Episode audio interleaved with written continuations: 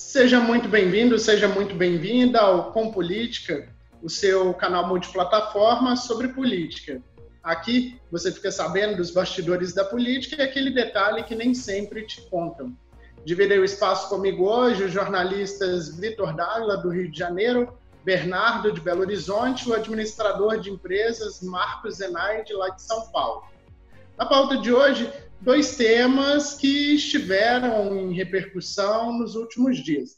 O primeiro deles foi o secretário executivo do Ministério das Comunicações, Fábio Van Garten, não sei se falei certo a pronúncia do nome dele, que reagiu a um assalto e conseguiu prender o suspeito de tentar cometer o crime. E o outro assunto, a outra, outra discussão que vai entrar em pauta hoje, é sobre as ações do presidente Jair Bolsonaro, que após as últimas pesquisas mostrarem que ele tem recuperado um pouco do prestígio dele junto ao eleitorado, já analisa uma possível chapa para 2022 e também o lançamento de novos programas sociais, inclusive para poder substituir o Bolsa Família. Então, começando a discussão, a palavra com você, Vitor. Vamos embora, vamos começar aqui o nosso bate-papo aqui, nosso debate sobre esses dois temas apresentados pelo Tiago. Eu estava até comentando com vocês fora do ar que enquanto eu fazia aqui minha pauta, fazia minha pesquisa sobre a questão das armas, não é mesmo? Eu mudei de opinião praticamente. Não vou dizer que eu mudei 100%, mas eu passei a considerar. Por quê? É, eu defendo naturalmente a posse de arma, a posse da pessoa na sua residência. Eu sou contra o porte. Eu acho que o porte é algo muito complexo. Eu acho que tem que ter um preparo muito específico para você portar arma na rua, que era o caso do Weingarten. O Weingarten não é agente, agente de segurança, mas ele, por ser advogado, de acordo com uma lei publicada pela Presidência da República, ele passou a ter o direito ao porte de arma. Então, o Weingarten tem o direito. Eu não acredito que esse direito ao porte de arma a um civil seja algo, vamos dizer assim, algo bacana para a sociedade, algo bom.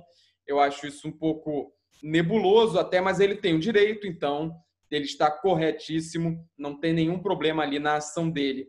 No entanto, enquanto eu fazia aqui meus argumentos em defesa da posse de arma, eu naturalmente eu defendo o seguinte, gente: que seja uma pessoa sem antecedentes, que passe por uma avaliação psiquiátrica rigorosa e constante também, que tenha um treinamento muito específico. Eu faço aqui uma comparação que deveria existir uma CNH, uma espécie de CNH, carteira de habilitação.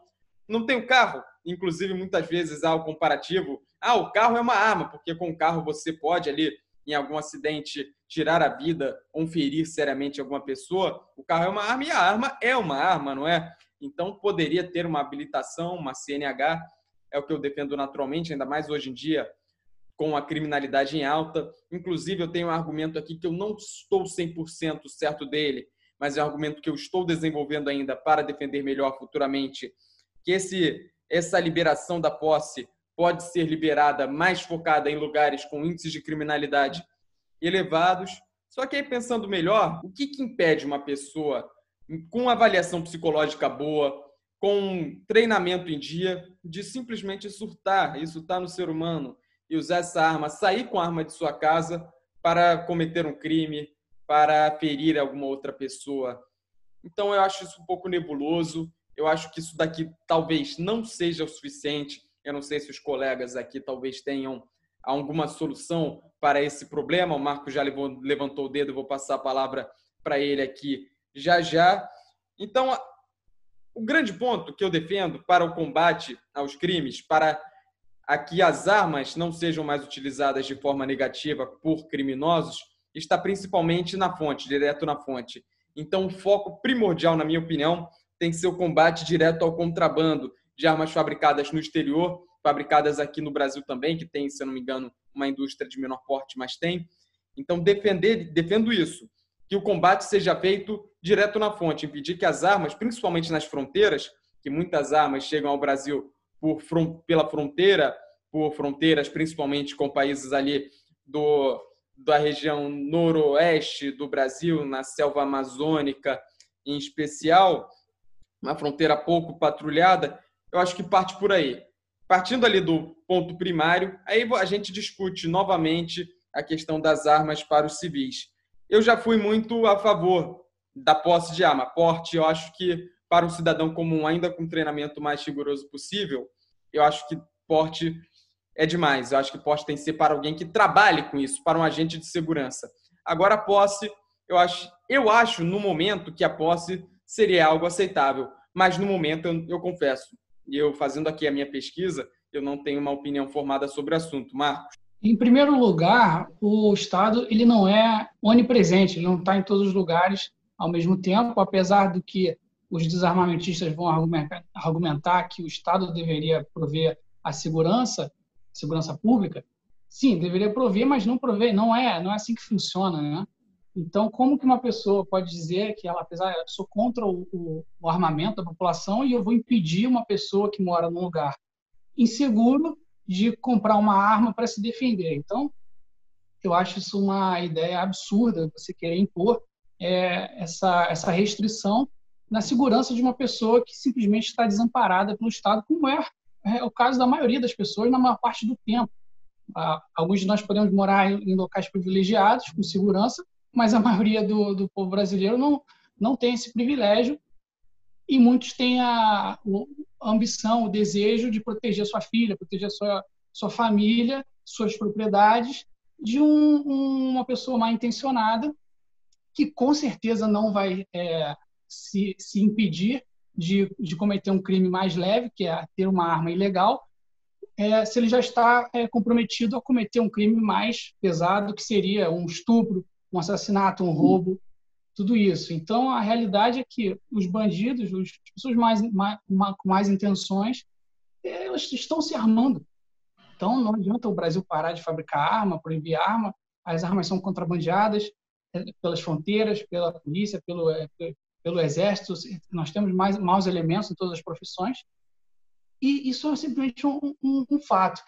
Agora, o, o, o que combate mais essas ideias desarmamentistas, na verdade, são os números, porque é, basta se você imaginar que um país com mais armas por habitante é, vai ter mais mortes, mais assassinatos, mais homicídios, então deveria haver uma correlação entre esses dois é, números em, em, pelos países, né? Mas não é o caso. Você tem países super seguros, como Su Suíça, por exemplo, é um país que está entre os países com maior é, índice de armas por habitante, mas é um país super seguro, com um dos menores números de mortes por habitante. É, a, inclusive a Suécia, a Finlândia, vários países da Europa é, estudos que mostram que os países mais é, armados, com a população mais armada na Europa, eles têm três vezes menos crimes do que os países menos armados. Existem estudos que mostram também que é, locais com mais é, cidadãos armados, eles, eles têm menos índices de arrombamento, de estupros, de outros crimes variados. Aí o, o, argumento é sempre que nos Estados Unidos você tem muita morte, tem muita arma e tem realmente muita morte. Claro que no Brasil tem muito mais assassinato do que nos Estados Unidos, é, tanto em termos absolutos quanto em termos relativos. Mas no, no Canadá, por exemplo, é um país vizinho dos Estados Unidos, também tem muitas armas e, o, e o, os, os, índices de mortalidade são muito baixos. Então, esse é o meu pensamento inicial sobre essa questão desarmamentista. Eu concordo com cada linha que você falou, Marcos. Eu vou passar a palavra para o Tiago, desculpa, eu só quero fazer um adendo rapidamente. Eu sei que eu já, já falei, cada um tem seu tempo, com certeza, para a gente manter aqui o debate certinho. Eu concordo com cada ponto que você falou, Marcos. Inclusive, eu defendo praticamente os mesmos pontos que você, principalmente no tocante à posse de arma. Só que eu acho que a gente pode acabar tirando de um lado para colocar no outro. A gente acaba evitando crimes da, da linha de roubos, latrocínios, por exemplo, e pode acabar fazendo com que aconteçam mais crimes domésticos, crimes como, por exemplo, em brigas de trânsito, alguém tem uma arma é, numa atitude intempestiva, atira contra outra pessoa. Crimes domésticos, você tem uma mulher ali com uma arma para se livrar de um estupro, por exemplo. Poxa, bom, bacana. A ideia eu acho válida. O porém é que a capacidade física da mulher, isso é científico, não estou sendo machista, pelo amor de Deus, gente, é menor, é inferior à dos homens de um modo geral. Então, a velocidade tudo mais. Então, nada impede, por exemplo, de um possível estuprador desarme uma mulher que vai se defender e acabe é, ceifando a vida dessa pessoa. Então, são situações muito complexas. Por exemplo, contra o estupro, eu acho que tem situações mais, tem penas, por exemplo, que podem ser aplicadas. Eu sou favorável a penas mais rígidas para estupradores, penas, por exemplo, como prisões maiores, prisões com mais, maior duração, sem direito a recurso, sem direito à progressão de pena e por aí vai. É, para mim, o universo ideal seria esse, que uma mulher está ali para ser estuprada, ela saca uma arma e consegue ali neutralizar o seu agressor. Só que eu penso ali, eu levando em questão a, a capacidade física, pode acabar acontecendo um crime ainda pior. Então é muito complexo, claro. Que fazer um adendo aqui, explicar que essa seria a exceção, né? Você está pegando um caso extremo que pode acontecer sim, realmente. Sim, sim e, e aí tomando isso como regra. A, a, mesma coisa no caso das pessoas que surtam no trânsito, por exemplo. Bem, essa pessoa, se ela tiver uma arma, ela pode atirar no outro porque ela tem uma arma.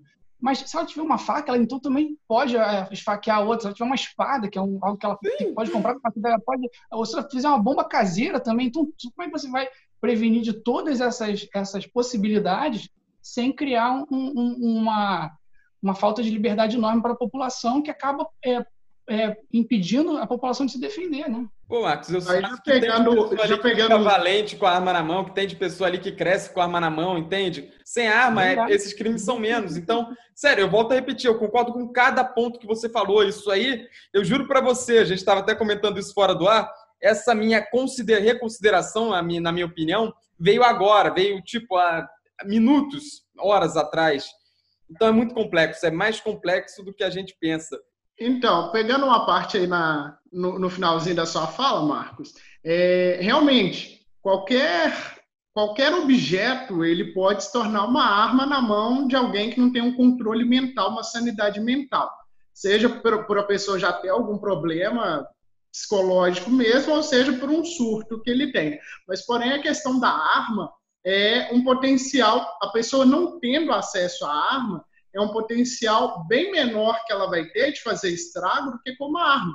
Porque com a arma a chance da letalidade é muito maior do que com uma faca que você dá à vítima né, a chance de se defender. É, pegando também uma, uma fala sua, um pedacinho de uma fala sua, sobre alguns países, que você fez uma correlação aí, da população estar armada e o índice de criminalidade ser menor, a gente pode citar também o Japão, que nem mesmo a polícia lá utiliza armas e o índice de violência lá não é tão grande. Então, assim, e por que, que eu estou falando isso?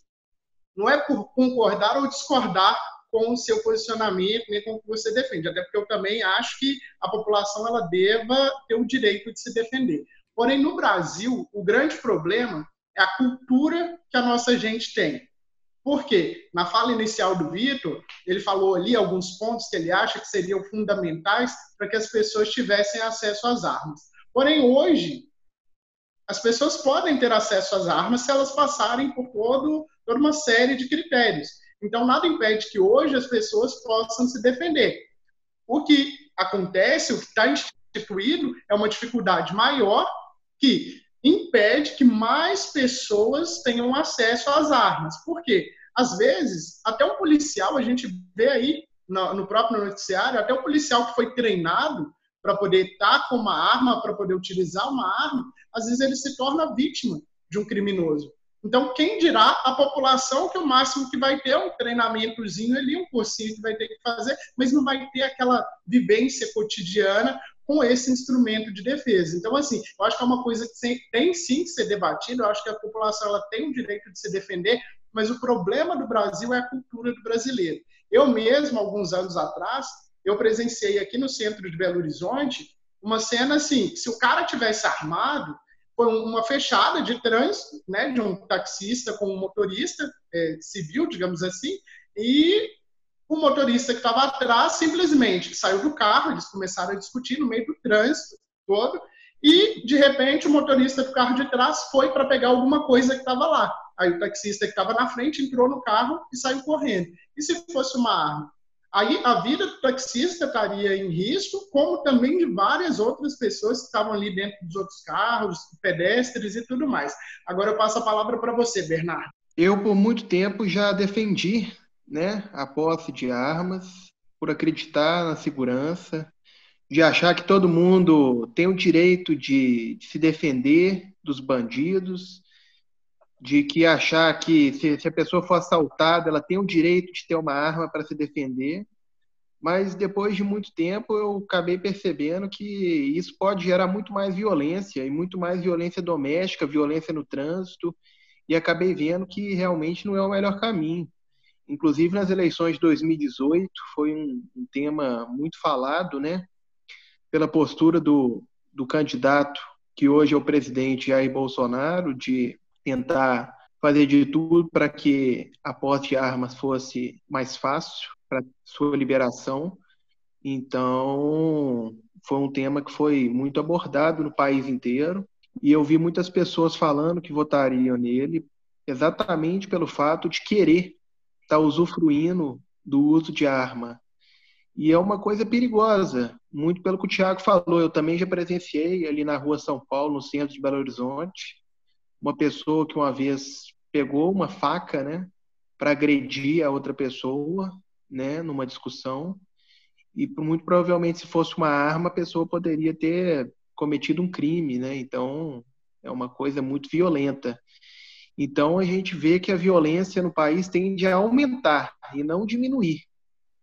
E não é essa proteção que a gente acha que, que a gente vai passar a ter que vai melhorar, né? E muito pelo contrário, a gente vai acabar tendo mais crimes, mais violências. É, o Vitor e o Marcos citaram países, né? Que têm um índice de criminalidade muito menor. E isso mostra que a cultura ajuda nesse aspecto, né? Que são países que têm um índice de analfabetismo quase zero, né? É, pegando um gancho na, no que você falou, o próprio presidente Bolsonaro, por ter sido da, das Forças Armadas, ele tinha preparo para poder utilizar a arma. Mas ele também foi vítima de um assalto no qual ele perdeu a arma que ele tinha.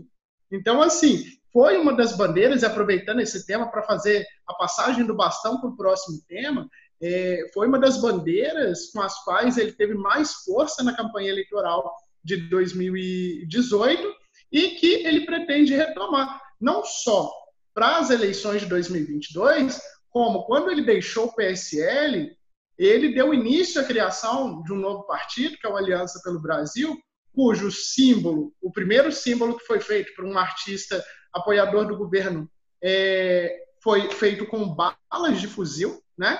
Foi uma obra de arte, como eles dizem, com balas de fuzil, e o número do partido é o 38, em referência a, ao revólver, né, calibre 38. Então, assim, ele já está fazendo uma linkagem, ele já está colocando no partido dele e já carregando para os próximos processos eleitorais essa questão da segurança pública, que até hoje ele ainda não conseguiu efetivamente promover mudança nenhuma, mas ele pretende continuar levantando essa bandeira. e agora não foi aceita. Essa, essa arte, essas balas que seriam símbolo do partido não foram aceitas, foi uma proposta, não foram aceitas.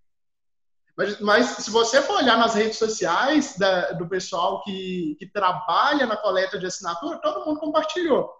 E qual que é o principal símbolo do Bolsonaro e dos filhos dele, né? O Eduardo, o Carlos e o Flávio, é o quê? É fazer o símbolo de uma arma com as mãos. Então, assim, o tempo inteiro essa questão do armamento ele está presente, independente de, de, de, não colocarem efetivamente o símbolo do partido com, com as balas de fuzil, mas de qualquer forma, o que a mensagem passa é justamente essa: é um partido armado que defende o armamento, para a população. Agora, não sei se efetivamente para defesa ou pensando se aí aí entram as teorias de conspiração num possível golpe. Na minha vivência como jornalista, eu cubro muitas matérias policiais, inclusive matérias, por exemplo, em que agentes de segurança matam outras pessoas civis por motivos fúteis, como dívidas, por exemplo, matérias em que homens agridem mulheres, espancam, estupram, e a mulher se tivesse uma arma, eu não acredito que ela conseguisse ainda assim se defender. São casos muito complexos e os efeitos colaterais de você liberar porte ou posse de arma podem ou não ser maiores do, do que os benefícios. É um tema complexo. Eu novamente volto a afirmar, não tenho opinião formada sobre o tema. Eu tenho aqui argumentos fáceis contra e pró, que eu acredito em ambos. Então, isso eu infelizmente não tenho opinião formada no momento, mas a gente tem que estudar. Infelizmente, não é um negócio que você mexe assim. Você libera a arma, libera o porte, libera a posse e resolve o problema. Tem muitos, muitos, muitos efeitos colaterais que podem acabar sendo ou não maiores do que os benefícios. Marcos. Eu só queria dizer que eu concordo com vocês que é uma faca de dois gumes você liberar é, leis mais é, permissivas para as armas, pode sim gerar alguns problemas que as pessoas têm que ter ciência. Por isso que hoje em dia no Brasil, para você ter uma arma, já é bastante complexo. Você precisa ter mais de 25 anos, você precisa ter é, emprego fixo, residência fixa, é, passar em teste é, psicotécnico, teste de aptidões, de habilidades. É, e é super caro comprar uma arma. Hoje em dia, a arma mais básica, é, que, que, só, só alguns calibres, né, os calibres mais é, básicos, mais menos letais são, são permitidos, e esse assim custam entre 5 mil e 10 mil reais para você adquirir uma arma. Então, a, já é complicado é, conseguir uma arma. Eu não acho que o problema seja esses cidadãos que estão passando por todos esses, esses trâmites legais para conseguir uma arma, não são esses que vão é, aumentar a criminalidade no Brasil, e sim os que estão conseguindo armas ilegais, de qualquer forma, apesar de qualquer lei. Né? Passando ao próximo tema, né? É, das discussões que o Jair Bolsonaro já tem feito com aliados dele com relação às eleições de 2022, porque desde que tomou posse, ele viu uma queda acentuada da popularidade dele, né, por conta muito das manifestações dele, é, muitas vezes controversas, mas de certa forma coerentes com aquela fatia do, do, eleitorado que ainda hoje continua apoiando ele, de cerca dos 30%, só que ele começa a dar uma respirada agora, do meio desse período da pandemia para cá. E por quê? Porque, em primeiro lugar, ele aprendeu a ficar mais calado. Em, em determinado momento, ele estava falando tanta, tanto desacerto, estava cometendo tanto desacerto, que eu acho que ele conseguiu ouvir alguém, que é muito difícil o Bolsonaro fazer, mas ele conseguiu ouvir alguém que falou, presidente, acalma aí. Por quê? Os ânimos estavam arrefecidos, as possibilidades do impeachment estavam aí crescentes a cada dia, foram dezenas de pedidos de impeachment que foram protocolados no Congresso Nacional. Então, acho que esse foi o freio utilizado para poder, pelo menos, fazer o Bolsonaro parar e pensar um pouquinho. Agora ele já começou a voltar a falar, está reassumindo aquele personagem que ele construiu.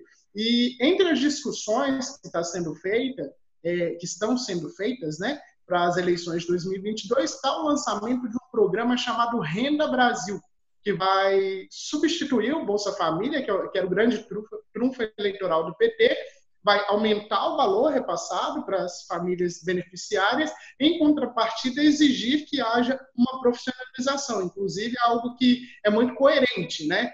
Não é só você manter ali aquelas pessoas, aquelas famílias dependentes do governo, mas não cobrar de outro lado uma contrapartida, que eles corram atrás de uma melhora de vida. Eu acho que isso pode sim, e já tem, inclusive, né, surtido efeito.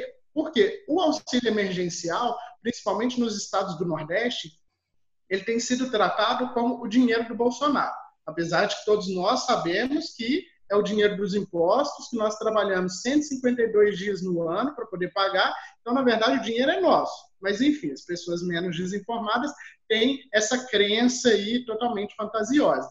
E o Bolsonaro ele já avalia, inclusive, chapas com outros vices, mas ainda não ventilou nenhum nome. Porém, a aproximação dele com o Centrão com o PSD, que já ganhou bastante espaço, PSD do ex-prefeito de São Paulo, Gilberto Kassab, agora o MDB também se aproximando, o Partido Liberal, o Partido Republicano Brasileiro, que é ligado ao Edir Macedo, enfim. E quero colocar agora esse tema aí para a gente poder discutir. O que vocês acham? Será que o Bolsonaro vai conseguir construir dessa vez uma aliança mais ampla para levar uma candidatura mais sólida? Ou no final não vai passar de um balão de ensaio e ele vai terminar sozinho, como começou as eleições de 2018. É, sobre o dinheiro do Bolsonaro, é, de certa forma eu concordo com você, Tiago. Com certeza o dinheiro não é do Bolsonaro, é do, do, do povo pagador de impostos, né? Assim como tudo que o governo faz é do povo pagador de impostos. Então, não é só o, auxílio que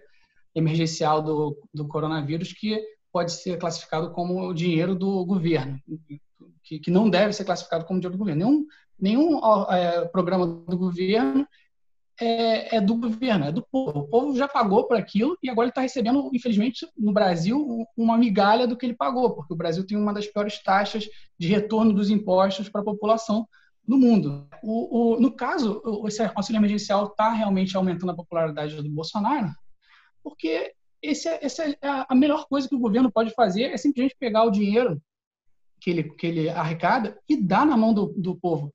A pior coisa que ele pode fazer é pegar esse dinheiro e tentar criar uma empresa, contratar um monte de cabide eleitoral, um monte de amigos para fazerem, para falar que vão dar energia, vão dar saneamento básico, vão dar correios, seja o que for. Todos esses programas do governo a gente vê que são é, superfaturados, geram vários é, é, casos de corrupções.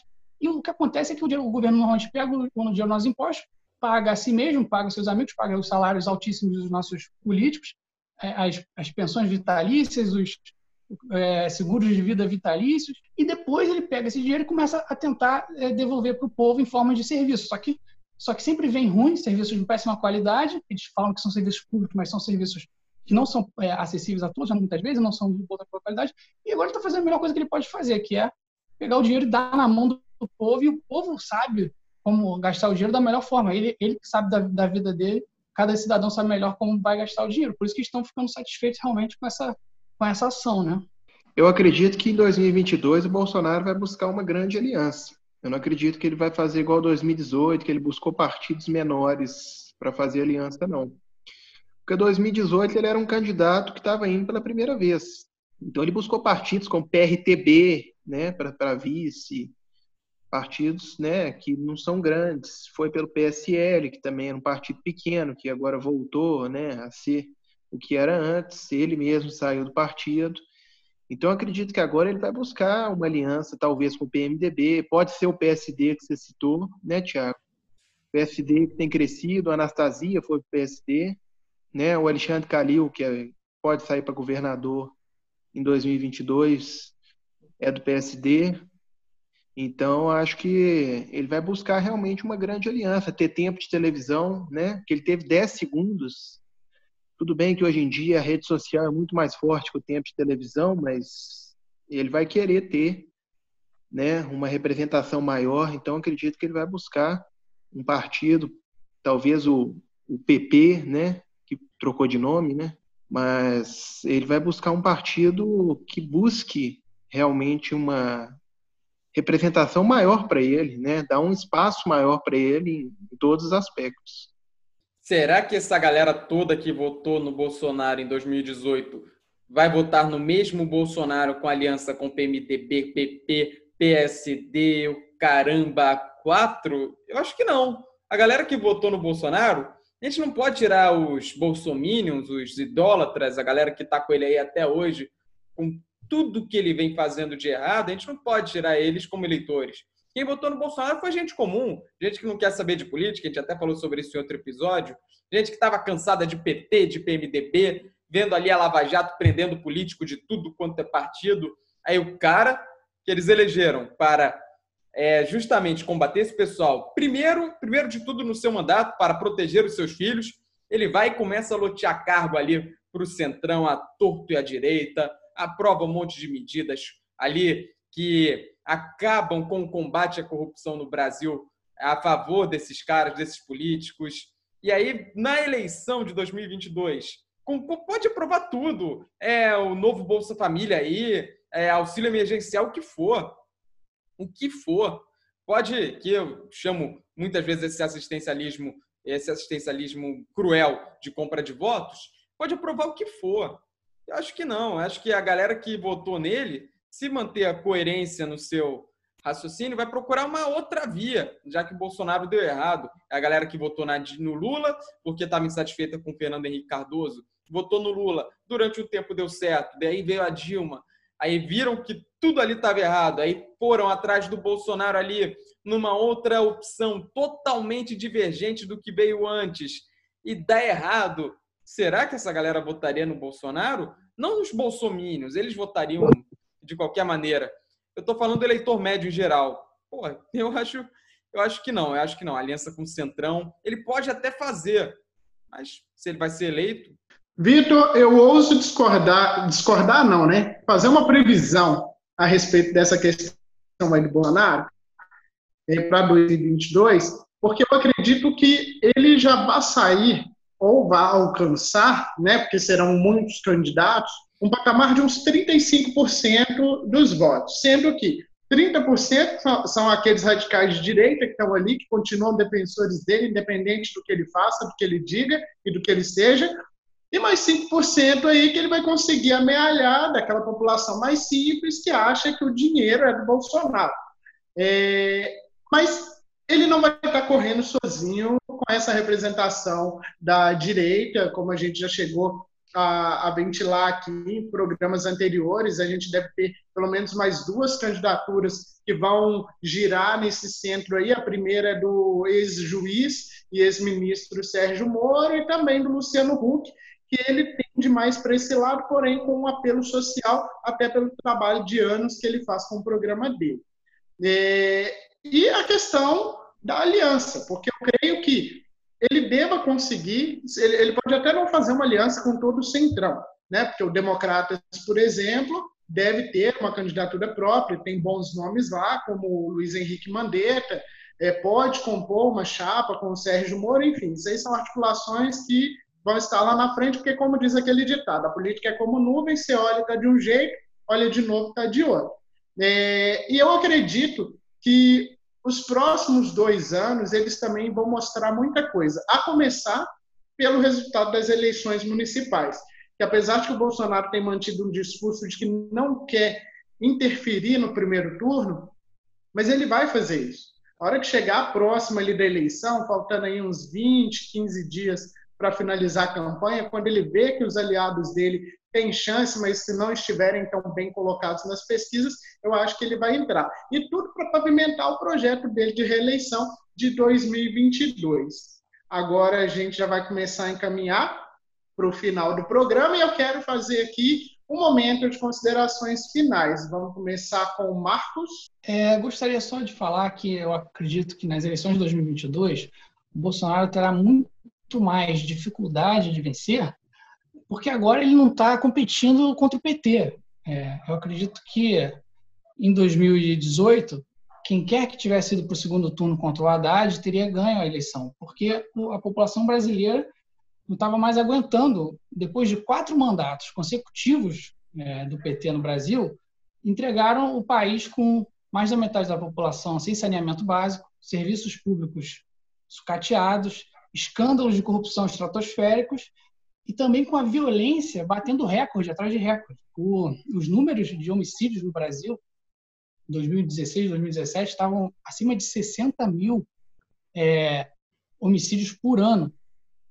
Quando o PT é, iniciou o seu governo é, 16 anos antes, o, o Brasil estava com cerca de 30, 40 mil, e isso, esse número foi aumentando é, progressivamente durante o governo.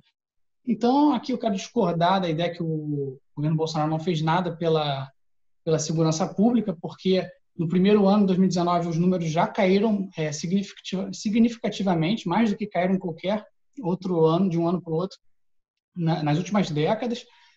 E, e, e falar isso, que eu acredito que dessa vez ele vai ter muito mais dificuldade. Não acho que ele está fazendo um bom, um bom trabalho, um trabalho suficientemente bom, é, combatendo suficientemente a corrupção. Eu espero que ele seja substituído por alguém melhor. Ao mesmo tempo, temo que ele seja substituído por alguém pior.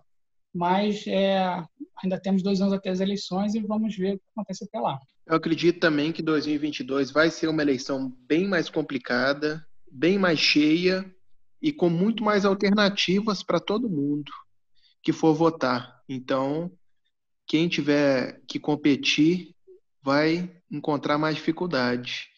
Inclusive o Bolsonaro, ainda mais que ele já agora já é conhecido, já vai ter ficado quatro anos no poder, vai ter adversários que já estiveram ao lado dele, então vai ser um desafio muito maior. Primeiramente, quero agradecer a galera pelo debate de hoje. Bernardo, Marcos, Thiago, muito bacana sempre estar aqui no Com Política, nosso sexto Com Política, isso fora as edições extras.